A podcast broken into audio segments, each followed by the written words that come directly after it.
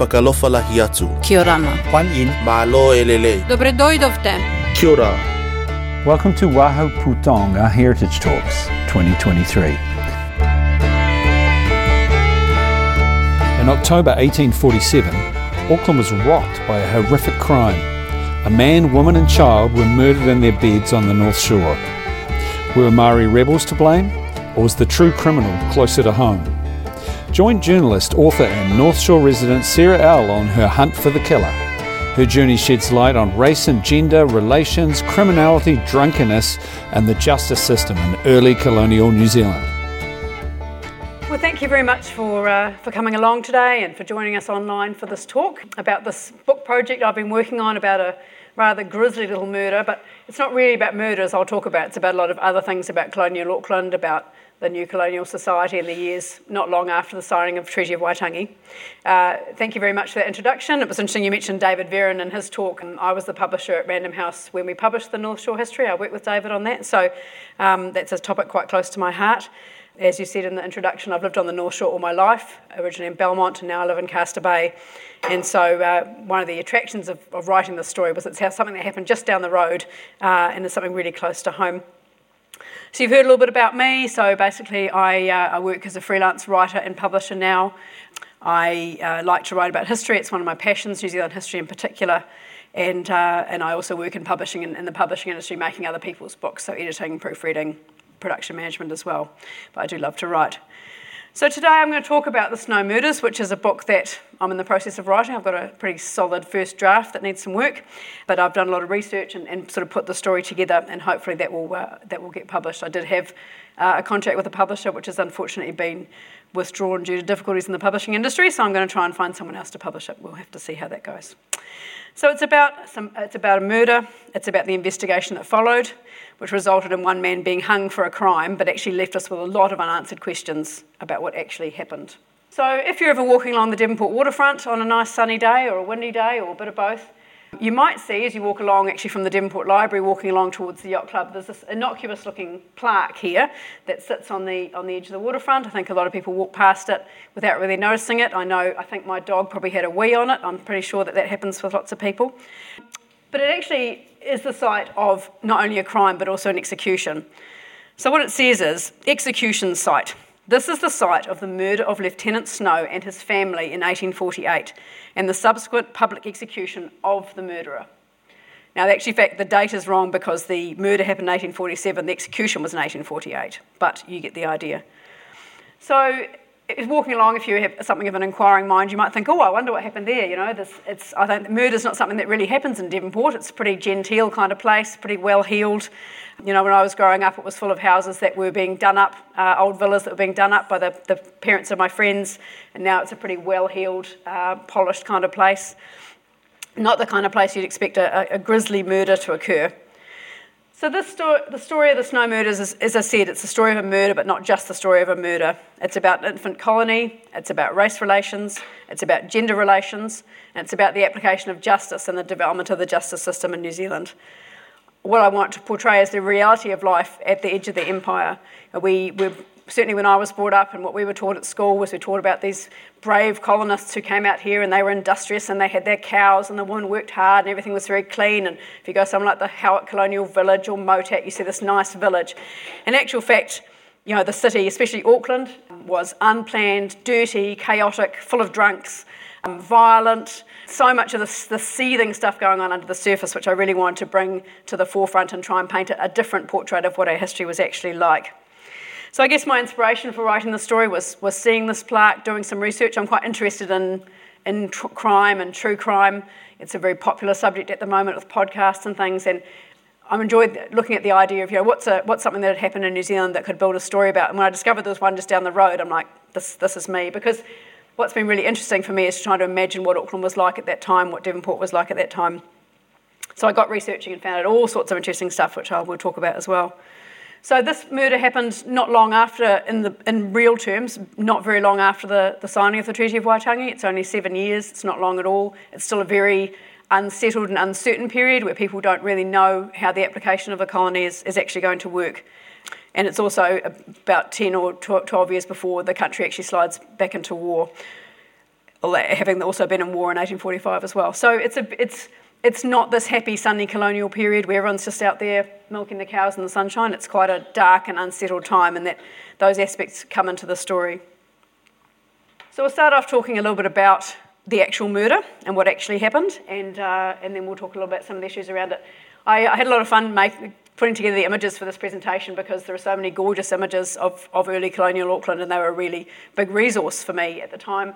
This one actually comes from National Library of Australia, but it's looking from, here's my pointer, looking from uh, sort of the ridge where, where Ponsonby is now, or uh, K Road actually, is now looking down upon this main bay here, which is what they call the commercial bay, uh, where a lot of the shops and, and businesses were. Over this hill over here, there was what they call official bay, where all the, the uh, I was to use the word, you know, like a, the administrators of the colony, the upper classes lived over here. Around the side was Freeman's Bay, where, pe- where people were, were living, the, the, the, working classes were living. This bit here was called Smales Point, um, and some of our action takes place there. So in Commercial Bay now, this, this rise here, we still see part of that hill going over to where the motorway comes out into Parnell, but there was also this, this point Britomart, which is no longer there. We talk about where we have the Britomart bus station and Exchange now uh, train station. That hill was taken away eventually, but at this time, uh, in the early years uh, after the signing of the treaty, there was a big uh, military camp up on this hill called Fort Britomart. Looking across also to the North Shore, we see the two hills. There's actually another little hill uh, here we see in some of the other images, which has since been quarried away. Looking out towards Rangitoto. The, um, the perspective in this is obviously a little skewed, but looking towards Rangitoto. And then I've been looking at this here and trying to think. I said to my husband, I think that's either Moehau at the end of the Coromandel or it could be the Mount Hobson on the top of the Great Barrier. But kind of cool to think, be up on the hill looking down across this vista. I was looking out at the city today, driving over here and looking at this uh, you know, Auckland's reasonably low lying with this giant, gigantic sky above it, what it must have been like, sort of a, a ferny wasteland. Auckland, the Tamaki Makaurau area was largely depopulated during the Musket Wars, and so when uh, they set up the first capital here in the 1840s, uh, there were only a couple of Māori settlements, one at Ōrākei, some on the North Shore, but it was largely depopulated, sort of a wasteland of fern, uh, not gardens or anything, so it must have been a pretty fascinating place to climb up that hill and look out over this vast harbour, looking out towards the islands.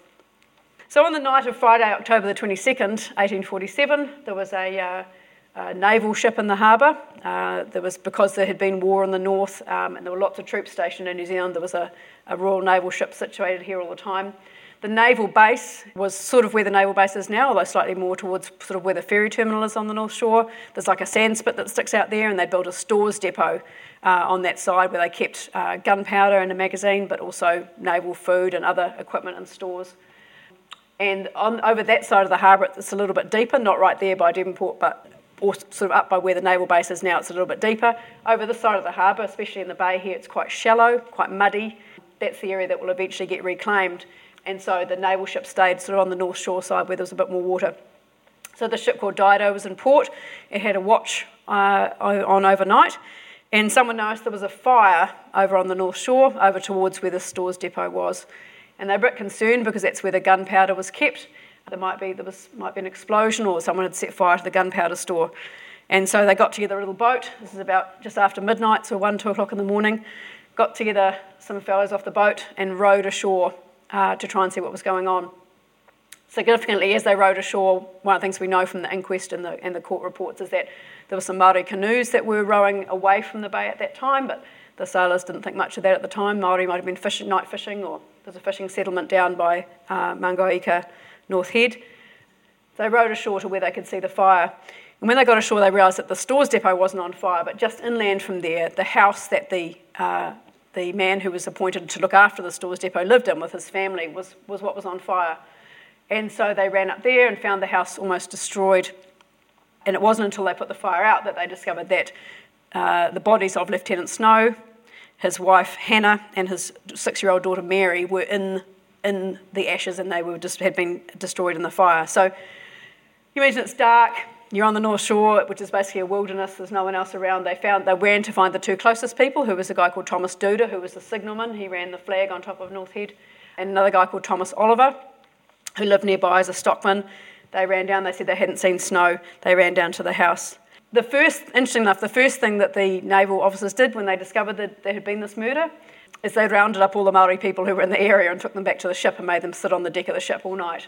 because their first reaction was, oh, we're under attack, we're being attacked by Māori and this, this outlying settlement. I'll explain a little bit about why they would have thought that in a minute, but that's the first thing that they did. They had no idea what had happened. The house had burned down, these people had been, had been killed. So the Snows, I think it's important to give them their names. You quite often, when you read about the case or you see the plaque, it often just talks about Lieutenant Snow. Uh, it doesn't talk about his wife, his child. He actually had two children. His other daughter, who was slightly older, was away at school on the other side of the harbour, so she wasn't in the house uh, when the murders were committed. It's possible, it's probable that she would have been murdered as well if she had been there. Uh, it's interesting, even Te Ara doesn't use the names of the female victims. Uh, it only says Lieutenant Snow, his wife, and his daughter. So I think it's really important to name them. One of the frustrations of researching the project is how little information there is about the women in this story that are so uh, such major players, but uh, there's so little information about them. So Robert Snow had come here. Um, he'd originally been in the British Navy. He'd been sent to Australia, uh, sort of as a, a naval administrator. He'd married in Australia, and then he'd come to New Zealand uh, to work for the government here. So he was a naval man, sort of semi-retired, he's a bit older, probably in his 50s, sort of semi-retired on half pay, still working for the Navy, but living over on the shore looking after the stores. The other thing that's interesting is that there are no, because of the time in which this happened, there are no photographs of anyone involved. I can't show you what they look like. There's very little description. It's a time when photography was in its infancy and certainly wouldn't have been used by some of the players that we're talking about here, some of the criminals and just wouldn't have been people who would have had their photograph taken. So we have no images of the snows, we don't know what they look like. Um, and unfortunately, also, even their grave is, is missing because they were buried in the Symonds Street Cemetery, which then had a motorway built through it. And so their graves were among those that were moved, their remains disinterred, and who knows where they ended up. So there's very little left of them, unfortunately, apart from the name. So I'll tell you a little bit about what Auckland was like at that time, because it's one of the things that's really interested me while I've been researching this.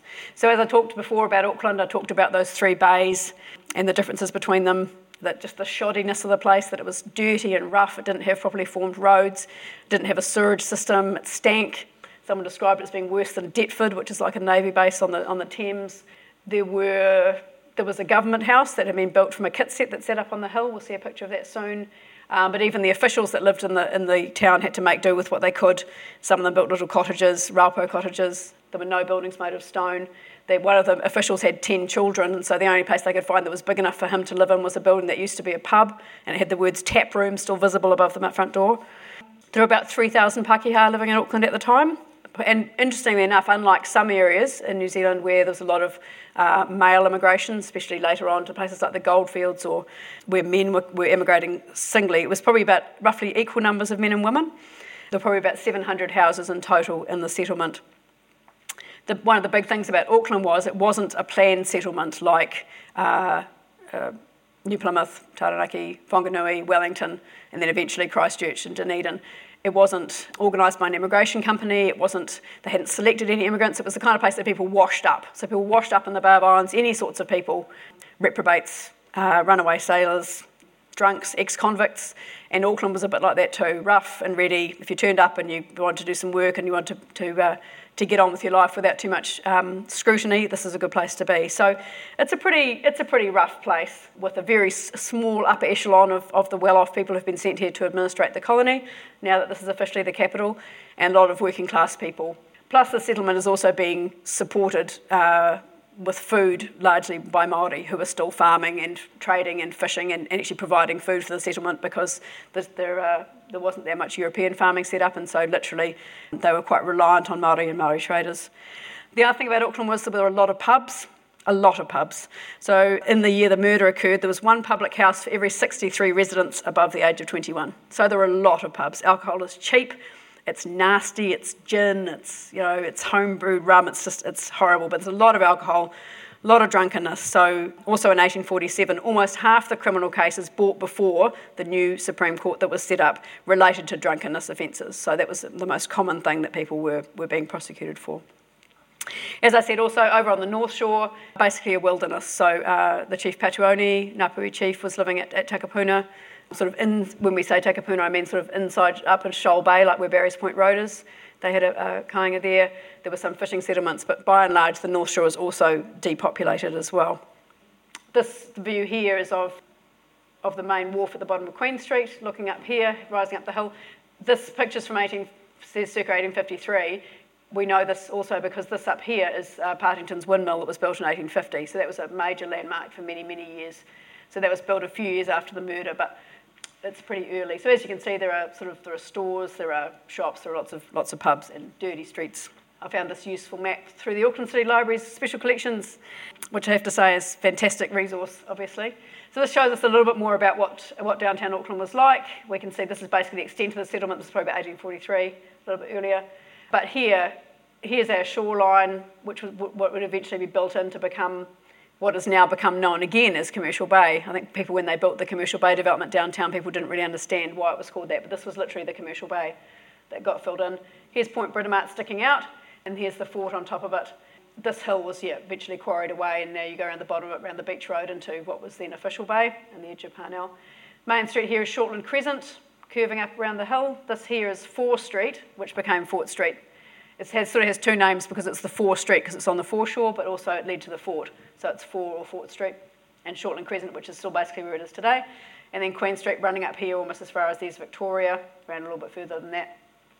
Up on the hill, we have the, um, the government house, which was built, as I said, from a kit set and was uh, quite unpopular, drafty, and not fit for purpose. And down here, we see in our list here the Royal Hotel, the Exchange Hotel, Governor Hobson's Hotel, the Victoria Hotel, Sir George Gipps's Hotel, and the Bluebell Inn. So we just see some of the pubs that were there. Uh, one of our characters mentions drinking at the Bluebell at some point. So the other thing about Queen Street is that it basically um, ran a river ran down it, so the Waihorotiu stream ran right down Queen Street and is now under the ground. It was originally a stream, sort of became an open drain, and then they built it over and called it the Ligar Canal, but that was a pretty noxious piece of water running down there. Oh, also of interest, which we'll come back to this, is here on this intersection of Queen and Victoria, basically where the was the ANZ, it may not still be the ANZ building here uh, was where the courthouse and the jail were. So we'll come back to that. Uh, here's, this is another view of Auckland in 18, 1844. So again, we see the foreshore, Fore Street, Shortland Crescent running up there, uh, the fort, the government house. So this is the view of Government House, um, sitting up on top of the hill, looking out to sea. It's a random goat. Uh, again, we look over to the North Shore, we see uh, Takarunga, Mount Victoria, with the flagstaff on it the little hill here, the two little hills here that got quarried away, Mount Cambria, Mount Duda, North Head, Maungauika, and Rangitoto looming in the background. So the first thing they did after they um, after the attacks is they held an inquest, and the first thing they found when they had an inquest, which they had where they held at a hotel because that was pretty much what they had, was that the the bodies of the three snows had been not just killed, they hadn't been shot, they hadn't been stabbed, they had been uh, getting to the grisly part, mutilated with a tomahawk, and so um, this is why very much suspicion fell on Maori. The, the, bodies had been not only killed but also cut about with a sword or some other sharp object. One of Mrs. Snow's legs was missing. The child had very bad injuries to her legs. These people had been very badly hacked around. I think Lieutenant Snow himself had been tomahawked in the head. And so this was very, this very much had the hallmarks of a Maori attack. The reason that this wasn't just something that people's minds jumped to, it was quite a, a big fear. There had been a number of other attacks in the previous years. As I said, in the uh, 1844 and 1845, there had been attacks in Russell, which led to Russell being sacked and burned, and all the Europeans being driven out of town in the start of the War of the North. But more recently, before this murder, there had been attacks on what they called out settlers, so people living away from the main settlements, up in the Hutt, so in the Hutt Valley, as part of a, a land dispute and a boundary dispute. Um, a guy called Gil Fillan and his son, 13 year old son, who were chopping down a tree, were found tomahawked to death. There was another attack outside of Whanganui where um, a whole family, the father escaped to go and get help, but the uh, mother and quite a few of the children were tomahawked to death. So there was a bit of this going on. And so the fact, when this happened, the first reaction in Auckland and the reaction of the newspapers and the public was that Auckland is now under siege, these people have been attacked, which is quite significant because it meant the person that committed the murder had probably had this in mind. They probably thought, how can I divert suspicion away from myself? How can I yeah, basically point this, the crime away from me. I'll make it look like uh, there's been a Maori attack. So the first thrust, the first couple of months after the murders, the thrust was very much trying to pursue Maori, working with officials working with Maori. So um, Maori in the Thames area and in Waikato were cooperative. They um, there were sightings of various people. There were stories, and the, the newspaper would excitedly report that this Maori people seen wearing European clothing and unusual hats, and there's a lot of pursuit. And eventually, uh, Waikato chiefs found this man called Namuka and brought him to Auckland to be, interestingly enough, not to be arrested, not to be charged, but sort of for a kind of a hui, I guess. They had a, um, a korero on the grounds at Government House. The, the primary chiefs spoke. The, the resident, resident magistrate was there, but the, basically the chiefs spoke about the various pros and cons, whether this person had committed the murder. We've got a really great description, a guy called Godfrey Mundy. I'll show you one of his images uh, later on. He was a, a soldier, Australian soldier, but also an artist, and he wrote quite a long description of his uh, trip to New Zealand. And he happened to be there on that day uh, and watched the whole korero take place, although he couldn't understand a lot of it. Also, interestingly enough, Te Rauparaha, the great Ngāti Toa chief, was also in residence. He was under kind of a house arrest, I guess, that after these disturbances in the Hutt, he'd been arrested, they'd had him on a ship, they'd brought him to Auckland, they bought him a little house in the domain, and the government said, You're going to stay there we can keep an eye on you. So he was there that day as well. So there was a big uh, korero and a hui, and people talked about the, what might have happened. But in the end, Ngamoka was, was let go. Thomas Beckham, the resident magistrate, said there wasn't enough evidence that he was involved, and so he was let go and is not, not heard from again. So basically, two months after the murder, the police really didn't have any idea what was going on or who might have been responsible, and had basically been on a wild goose chase for two months. So, talking about who was investigating this murder, we think when we think of murder, we think, oh, well, the police would be investigating. In fact, it was a, a, bit of an unusual situation at that time in terms of who actually did the investigating and the prosecuting. One of the super cool things about researching this book is I got to go down to archives and look at all the papers around the case, and there's quite a big file covering all the uh, police activity and jail activity at that time and uh, to see the actual handwriting and, and signatures of some of these people who were involved was really special. Love this guy. This, this guy's called Thomas Rinrose Atkins. He used to write a little diaresis over his Y. I think he had quite a lot of pretensions of grandeur. He calls himself T. Rinrose Atkins, uh, Irishman. He also has this amazing, it's almost like he's writing on a ruler. Just the most beautiful writing rather than quite a loose copperplate. Tiny, tiny little writing. Again, there's no picture of him. I kind of imagine him being a very precise person filling out his reports. Unfortunately, he and the other uh, person who was involved in investigating the crime, Thomas Beckham, the resident magistrate, did not get on and were constantly um, at war with each other, trying to undermine each other. There'd been a bit of a shift in the, in the policing and um, justice system. Not long before this happened, a new uh, armed police force had been established, which was actually leading more into being sort of a, uh, rather than a, what we think of the police today, maybe working in the community, prosecuting crimes, they were more sort of a, um, a force of social control, especially um, as there were these concerns about Māori and that there would be an uprising. Auckland felt very at risk. It was sandwiched between the tribes in the north who'd already been at war with the government and the Waikato who were very numerous and powerful and Aucklanders felt very, in particular, felt very at risk from this. So yes, there was a long-standing rivalry between uh, Beckham and Atkins from what I can tell, they're both as bad as each other. Beckham uh, was quite badly behaved. He was the resident magistrate in the Bay of Islands and was having an affair with someone's wife, and they had to send him away from there. Atkins had a tendency, tendency to be drunk in public, so they really were pretty much as bad as each other. And there was, so there wasn't really an investigative force. This is very the very early days of detective work, even in the UK. The the first London Detective Division hadn't been established till the 1840s. There wasn't really a, a way, a set way of investigating crimes or, or a detective force uh, so much. Although, interestingly enough, there's like a tantalising little glimpse. William White, who was one of the assistant commissioners of police in Auckland, left said in his memoir when he talks about this case that, that there was a Maori officer called Charlie, Charlie Brown, Charles Brown, who um, sort of operated as a bit as a detective. What they, how they did their detective work was not in an overt manner like we might today by saying hi, I'm so and so, I'm a detective, but they sort of plant people in the pubs and listen and take notes and spy on people pretty much. And so he, the police kind of had an idea who might have been involved in the crime and they'd, they'd done a little bit of spying.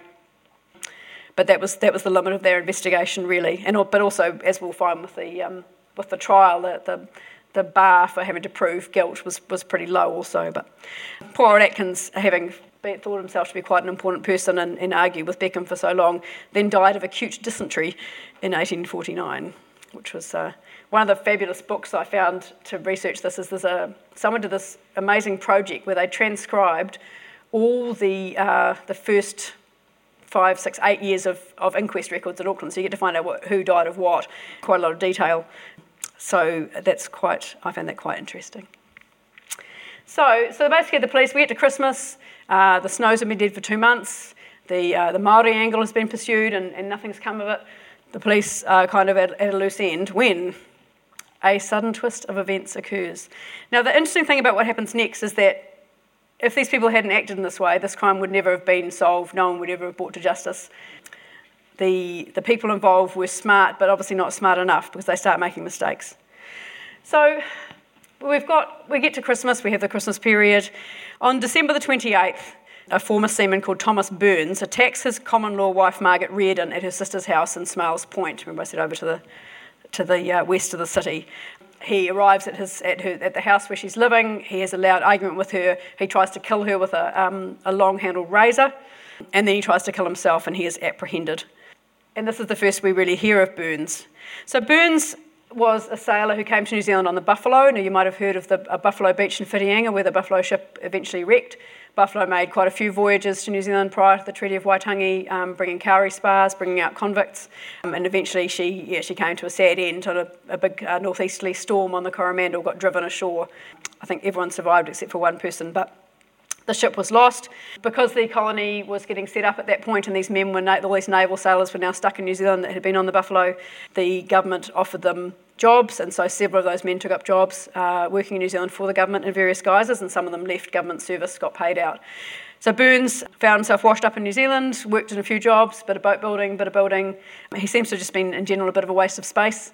Um, a drunk, like many people in this story, been sacked from various jobs. He'd been working over, living on the North Shore. He'd been working as a stockman in Devonport. He'd been, take, he'd been kicked out of that job for stealing a calf and killing it.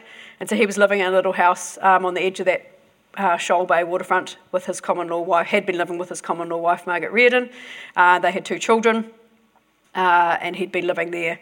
And then he'd, he'd, then he'd actually gone away on a ship, and the ship I've got pictured here, this is actually an image by Mundy, who I mentioned before. The Solar Artist this is a lithograph taken off one of his sketches. Here is Auckland sort of mounded up in romantic style. But this ship here, I think, is inflexible. So um, was a navy ship, new sort of style, dual, uh, what do you call a hybrid, I suppose. So it had a steam paddle wheel, but also sails. So um, you could sail when the weather was good, and you could have your steam paddle wheel going much quicker, more efficient, early steamship. So Burns, uh, at the start of November, had signed on to Inflexible and taken a ship across to Sydney. The ship had gone across to Sydney to get some more uh, gold for the colony. Uh, and he'd just come back to Auckland at the start of December and started fighting with Margaret Reardon again because he discovered when she got back, when he got back, that she'd moved out and moved on with his sister, and he wasn't happy about it. Margaret Reardon's original maiden name was Margaret Lackey. Uh, she was Irish uh, and was a free immigrant to Australia, so she came out with some of her siblings who had various jobs in Sydney. Uh, she had married an older man there, an ex-convict called Daniel Reardon. Uh, and we don't know what happened to him. I think he, we think he had died, but when she came across to, uh, oh no, he hadn't died at that point. Sorry, he, she was still married to him. She was obviously not happy with him. She came to New Zealand where her sister Sophia was living with her second husband, and hooked up with Burns and had a couple of children with him. And but she was still married to Reardon at this point. When Burns was in Sydney, he found out that Reardon had died, and so when one of the arguments they had when he came back to New Zealand was was over whether or not she would then marry him, which she wasn't keen on that idea. So after um, Burns came back and, and, made this attack on Reardon, he came obviously to the attention of the police. Um, he was taken away and held in the jail and charged with cutting and wounding Margaret Reardon with intent to do her some grievous bodily harm. One of his arguments was that he had had a head injury and he wasn't in his right mind when he attacked her. Um, his sole defence at his trial was that he had this head injury that he got from falling over on a ship and that he didn't really remember what he was doing. However, he was found guilty of attacking Reardon. And another thing I found interesting, he was sentenced to transportation, which you kind of think, I understand that transportation uh, would be a punishment if you were in England, the idea of being sent across the seas for the term of your natural life, being sent to Van Diemen's Land. I think if you're in New Zealand and you're being sent to Tasmania, there's probably not a lot of difference. But nonetheless, I, I didn't, I did not until I worked on this book that it, around 100 people were transported from New Zealand to Tasmania up until the early 1850s as convicts. A lot of them were um, military deserters or people who'd committed military crimes, a lot of soldiers, a lot of Maori. There was a bit of political coercion going on. Um, Maori who were causing trouble were charged and transported. And so this was going to be Burns's uh, fate. He was going to be sent to Tasmania and not to return. However, then there was another twist of events. So Burns has been charged, he's been sentenced to transportation. So basically, this is the part that's hard to understand about Burns because he'd basically been, he'd had his sentence, he was on his way. And Reardon knew this as well, Margaret Reardon knew this as well. But while he's sitting in jail waiting to be transported, Reardon goes to see him. And when she goes to see him, after she goes to see him, they both come out and say they want to say who actually killed the Snows. They've got information about the Snow murders and they'd like to tell somebody about it. Which seems like a very odd thing to do in hindsight because if they hadn't said anything, that would have been the end of the story. However, he comes up with a story that Thomas Duder and William Oliver, who were the other two men who were living in the Devonport area at the time, had come to him in his little shack and said, We want to go and rob Snow. He's come into some money. Um, he's been given a payout by the Navy. Let's go and rob him. And, uh, and Burns had agreed to go and do that. Interesting enough about Duder and Oliver is that Burns knew them because they were also on the Buffalo. They were also sailors on the Buffalo. As I said, um, Duder was the signalman in Devonport, uh, working, living part way up uh, Mount Victoria and, and, running the signal station. And um, and Oliver was a stockman running the stock. Remember, that's the job that Burns had been sacked from. And so he had a bit of a grudge with them. So he decided that they announced that. Both he and Reardon said, yes, this is what happened. They came to the house. Uh, Burns said, I didn't know it was what was going to happen. Uh, Burns didn't know what was going to happen, um, went along there and they got killed. But what was interesting about Burns' story here is that he has a lot of detail about the murders. Like, it's, it's like he was there which I think the police would have been found very suspicious, especially seeing as they already had this intelligence that maybe uh, he was involved. As I said, police had their own suspicions, and so Duder and Oliver were brought in for questioning, but the people that actually got in trouble, uh, of course, were Burns and later Reardon. So at the June quarter sessions, the next time the court was in service, Burns that gets charged with the murder of the Snows. Um, interesting enough, the charges of the murder of Robert Snow and not Hannah and or Mary. And so again, the women have been consigned out of history. So he was being charged for the murder of Robert, Lieutenant Robert Snow. This here is a picture of the, the courthouse, which had the sort of grand portico outside, but was probably made of timber. It was also very drafty. Here's the jail, this kind of area, number of buildings, sort of a yard. Uh, this is Victoria Street rising up here. This is Queen Street, and here's the canal, the noxious stream sort of running through it. Outside there were stocks, where people were, who especially people who were drunk, would be put in there to sober up, and so people could throw things at them and, and generally mock them while they sobered up. And then at various times there was also a gallows here. So the first hanging that occurred in New Zealand, the hanging actually happened on this site as well. So uh, the, the, case was that Reardon was brought in to testify against uh, Burns. She turned against him. Uh, significantly, they were not married, and so she was able to testify against him. So if they'd been married, she would not legally have been able to testify against him, which was possibly the reason that Burns was very keen for them to get married when he came back from Australia. She told the court that, that Burns had confessed what had happened to her and that he said he would kill her if she told anybody, and that was her story, that that's why he'd come back at Christmas time and tried to kill her. He was afraid that she was going to tell the, the police and the justice system didn't have a strong case by today's standards. Just looking at it, you know, would never have uh, even gone to court today. The motive the, the Crown suggested was theft, that um, Burns was motivated to steal this money. They had some witnesses who said that they'd seen him splashing a bit of cash around at the pub, but no money was ever found. Because suspicion never was, wasn't turned to Burns initially, his house had never been searched, they never you know, found any other evidence on him. The, he had the opportunity because he was there on the North Shore, but that no evidence that he was ever there. Obviously, there are no forensics, there are no other witnesses. The only weapon they have is a tomahawk that they found in Burns's toolbox, which they claimed may or may not have had blood on it. If you think Burns would be stupid enough to tomahawk someone to death and then keep the tomahawk in his own toolbox, you know, uh, Burns obviously had his faults, but I, I, suspect he probably this probably wasn't the tomahawk involved. But they didn't find the bayonet that was supposed to be used or the sword. Nonetheless, uh, Burns was found guilty after a trial that only lasted a day, day and a half, and was then sentenced to hang. I think uh, probably public public sentiment, public feeling. People wanted to feel safe. They wanted to know that someone had done this murder. It, it's highly likely that that Burns was involved, but whether or not the case had actually been proven in legal terms is, is debatable. So Burns, they announced that Burns, instead of being hung at the prison, he would be hung on the site of the murders. And so they had quite a festive day in Auckland where they had a flotilla of boats. They got him, they took him from the jail, they marched him down Queen Street, um, they put him on, a, they took him around to Official Bay, they put him in a little boat, they rowed him across to Devonport while people sort of had a regatta around them. They got to Devonport where they'd erected the scaffold. Um, people were selling oranges and, and souvenirs. It was quite a festive kind of, very much like what we think of Victorian London when there was a hanging. You know, it's the first time the colony had had a good hanging for a few years and, and they hung him. And even at the end, he, he refused to confess himself and he blamed Reardon. He said, You know, she's lied about me, um, she knows more than she's letting on. And, and he was hung. He was also buried, I think, yeah, no, I think he was also buried in Symonds Street and his grave was also gone as well. The next thing that happened to Reardon, of course, is that she was then charged with perjury. So have the police having used her to testify against Burns, they then charged her with perjury for saying that Duder had done the murder. And so she was charged with perjury and she was transported to Van Diemen's Land. And she's, she's the only woman in New Zealand history to have been transported to Van Diemen's Land.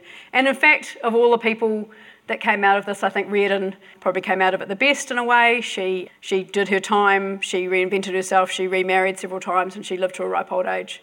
Uh, and as far as we know, she was never involved with killing anyone else. So, all of this raises a few questions, and one of the interesting things about working through this project is it really makes you wonder what, what actually happened. You know, who really did it? Uh, and did Burns act alone? From the evidence that I've seen, I think that I think Burns probably did commit the murder. I think he had a motive. I think he was a drunk, he was violent, he was petty. You know, he held these grudges. He thought that the Snows had this money. But he was also smart because if, if he did commit the murder, he did obviously make a conscious decision, he or someone else involved in the murder, to make it look like Māori had made the attack to divert attention away from himself. I mean, he could have just gone down there and stabbed them the night and run off and probably still wouldn't have got caught. But he staged quite an elaborate decoy I, I think from what I've read that he didn't act alone. I suspect that Reardon not only knew about the crime but was probably also there, mainly because I think that from the extent of the injuries and, and um, the fact that three people have been killed, three people have been tomahawked, I think it wasn't possible for him to go around and do each person separately.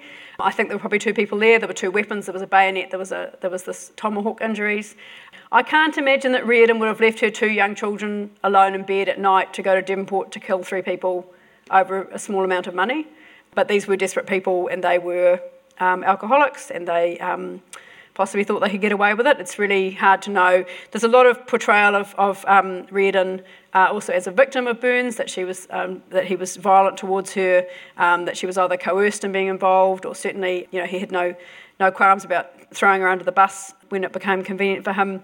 And there's a play that Mickel Forster wrote called Not Not My Sister, not yeah, not my sister. I think it's called, that, that portrays her as a, as a, a young woman, a naive young woman who gets caught up in this situation, but I suspect the truth uh, lies somewhere in between. So Burns may have been a smart guy, but as I said, he was obviously uh, drunk. He may also have seriously suffered from these head injuries because he made two really major mistakes. I mean, he came back from being on Inflexible. He could have got on Inflexible, gone to Sydney, got off the ship in Sydney, reinvented himself, never been seen again. Maybe he came back for his children, maybe he came back for Reardon, but certainly if he actually wanted to get away with murder, he could have done so. And then the second mistake that he and Reardon made were trying to put the blame on Duder, because in doing so they revealed that they knew so much more about the murder. I mean, no one was, when he was arrested for attacking Reardon, no one had any idea he was involved outwardly anyway, and the police had certainly had no proof, but once he started telling these stories, it became pretty obvious that he was involved. So he had the motives, he's greedy, he's got this head injury, he's drunk, he's just generally a sort of general, I've written here, general bad dude. He's not a good guy. Um, but even so, escalation to such a violent murder seems quite extreme, and that, I think that still remains unexplained. So, what does the story tell us? I mean, it tells us about, as I said, as I've mentioned several times, this idea that colonial society in Auckland at this time was, was pretty rough. And despite the fact that the Treaty of Waitangi had been signed, we were under British law, the police force were fairly um, ineffective, the justice system was pretty green and rusty you know, you could get away with you could get away with murder. There's a lot of drunkenness. There's high, high incidence of crime relating to it. There's a lot of domestic violence. Reading through those um, inquests, but also reading through the newspapers at the time, there are a lot of cases of, of women being killed by their partners, children being killed by drunken men. There is a lot of that going on. So it tells us that this was a very raw frontier society, despite the, the, the picture that we're sometimes portrayed. It tells us about gender relations. It tells us about Margaret Reardon, who you know, was basically thrown under the bus not only by by Burns, but also by the justice system. She was portrayed as a woman of poor character. They were unmarried. She'd lived with him. You know, she lied. You know, she was she was very much taken to pieces by the press for being a person of bad character. It tells us about women being men's property, that the idea that if they were married, she couldn't testify against them, they were part of the same legal entity. You know, it tells us about how women were, you know, economically enthralled to men. You know, it was very difficult for women to make a living by themselves, so she had to stay with Burns despite the fact he was a bad person. It tells us about the justice system and, and the development of that justice system and, and the idea that justice needed to be seen to be done in this new colony, that it needed to be made very clear that you could not commit crimes and get away with them. Um, it also needed to show that Pakeha as well as Māori would be punished. The only previous person to be hung in New Zealand was Māori, um, Maketū Whare um, who had killed three Pakeha in the Bay of Islands. In 1842 had, was the first person to be hung. So they needed to show that this application of justice was, um, was broad. And it tells us about doing research around this tells us a lot about the men in power at the time. So it tells us about the lawyers, the doctors, the magistrates. People's names occur here and there, the people who were called for the juries. There was sort of a cabal, a very small cabal of powerful men who basically were running the, the colony and affecting the lives of, of the working class. It sheds light on those issues of, of uh, race relations and what was going on with Māori, that, that the treaty had been signed, but there was already some massive cracks appearing in it, that had the war in the north. One of the debates around the time when the murder was first discovered was the Earl Grey, whose father the tea was named after, had issued a decree that, that Maori land that was uncultivated would be considered wasteland and was therefore the property of the government.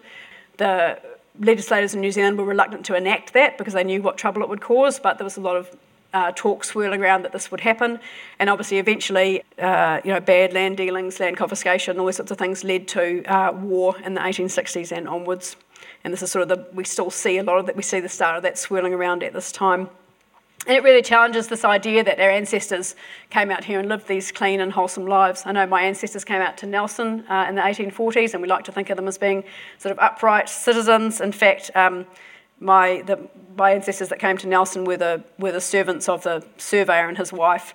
And from all reports, uh, my ancestor William Lotter just wasn't a very nice person. He used to argue with everybody, and he got sacked. And then we made a bakery and argued with people there, and they're sort of a ferry. And you know, the people, you know, ancestors are not are not perfect, and they were real people, and they had uh, you know their own personalities and concerns and problems. And I, I, really want to bring to life this idea that you know they were living in filthy conditions on the other side of the world, constantly at risk of their lives, basically, and that that was the reality.